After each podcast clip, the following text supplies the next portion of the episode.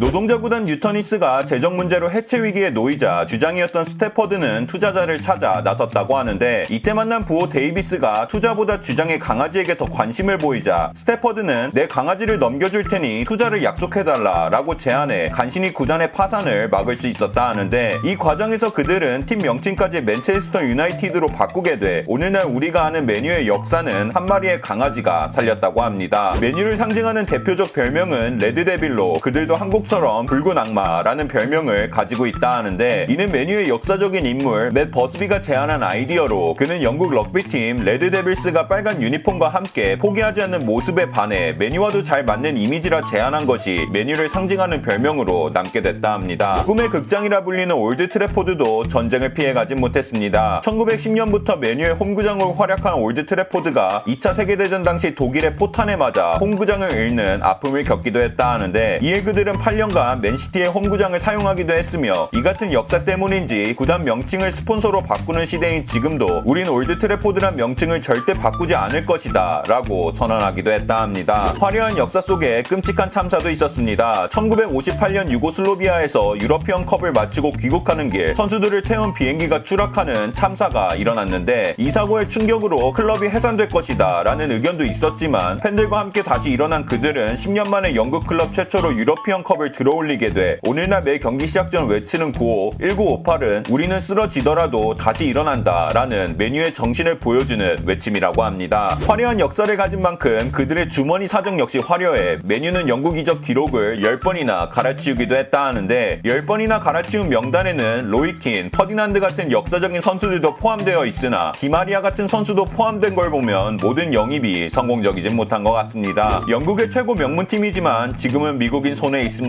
맨유는 신성한 축구를 해칠 수 있다라는 명목하에 외국인 자금을 거부했었지만 결국 미국 부자 63위에 오른 글레이저 가문에 1.5조 원에 판매하게 되었는데 하지만 글레이저 가문도 맨유의 역사를 존중해 퍼거슨 운영 방침의 한마디의 불평도 꺼내지 않았다 하지만 10년 사이에 구단 가치가 4조 원이 되어 2.5조 원의 수익을 만든 걸 보면 저라도 아무 말 안 했을 것 같습니다. 맨유는 유독 소속했던 선수들이 엄청난 충성심을 보여주는 클럽이기도 한데 이는 그들이 가지고 있는 winning mentality, 즉 승리를 갈망하는 모습 때문이라 합니다. 이 같은 매력에 빠진 대표적인 선수는 칸토나로 칸토나는 나의 아내, 정치적 성향, 종교는 바꿀 수 있다. 하지만 내가 사랑하는 클럽 맨유는 가슴에 품고 죽을 것이다. 라고 말하기도 했습니다. 맨유의 유니폼을 가장 많이 입고 뛴 선수는 라이언 긱스로 그는 맨유 소속으로 963경기에 출전하며 절대 깨지지 않을 것 같은 기록을 세우기도 했으며 맨유 최다 골은 루니가 253골로 가지고 있지만 그는 EPL 득점왕을 해보지 못하며 이 같은 기록을 달성하는 독특한 이력을 가지고 있다 합니다. 1986년은 맨유의 역사가 바뀐 해로 바로 알렉스 퍼거슨이 맨유의 지휘봉을 잡은 해인데 맨유는 92년도부터 시작한 프리미어리그에서 퍼거슨 지휘하에 단 한 번도 3위 아래로 시즌을 마무리한 적이 없으며 19번의 시즌 중 12번의 우승컵을 들어올리게 돼 이 같은 퍼거슨의 업적을 기억하기 위해 올드 트래포드의 북측 스탠드를 알렉스 퍼거슨 스탠드로 만들어 그에게 감사함을 표하기도 했다 합니다. EPL 최초 한국인을 만들어준 클럽은 맨유로 퍼거슨은 PSV에서 박지성을 영입하며 EPL 최초 한국인이라는 타이틀을 선물하기도 했는데 추후 박지성에게 맨유란 클럽은 어떻게 갈 수 있는가 라는 질문에는 간단하다. 너가 속한 클럽에서 제일 잘하고 자기 나라에서 제일 잘하면 된다 라는 방법을 알려주기도 했습니다. 맨유는 역사상 선임했던 감독 중 비영국인 감독은 고작 3명만이 존재했다고 합니다. 이들은 바로 반 할, 무리뉴, 솔샤르인데 신기한 점은 이 셋은 최근 맨유의 감독 3명이라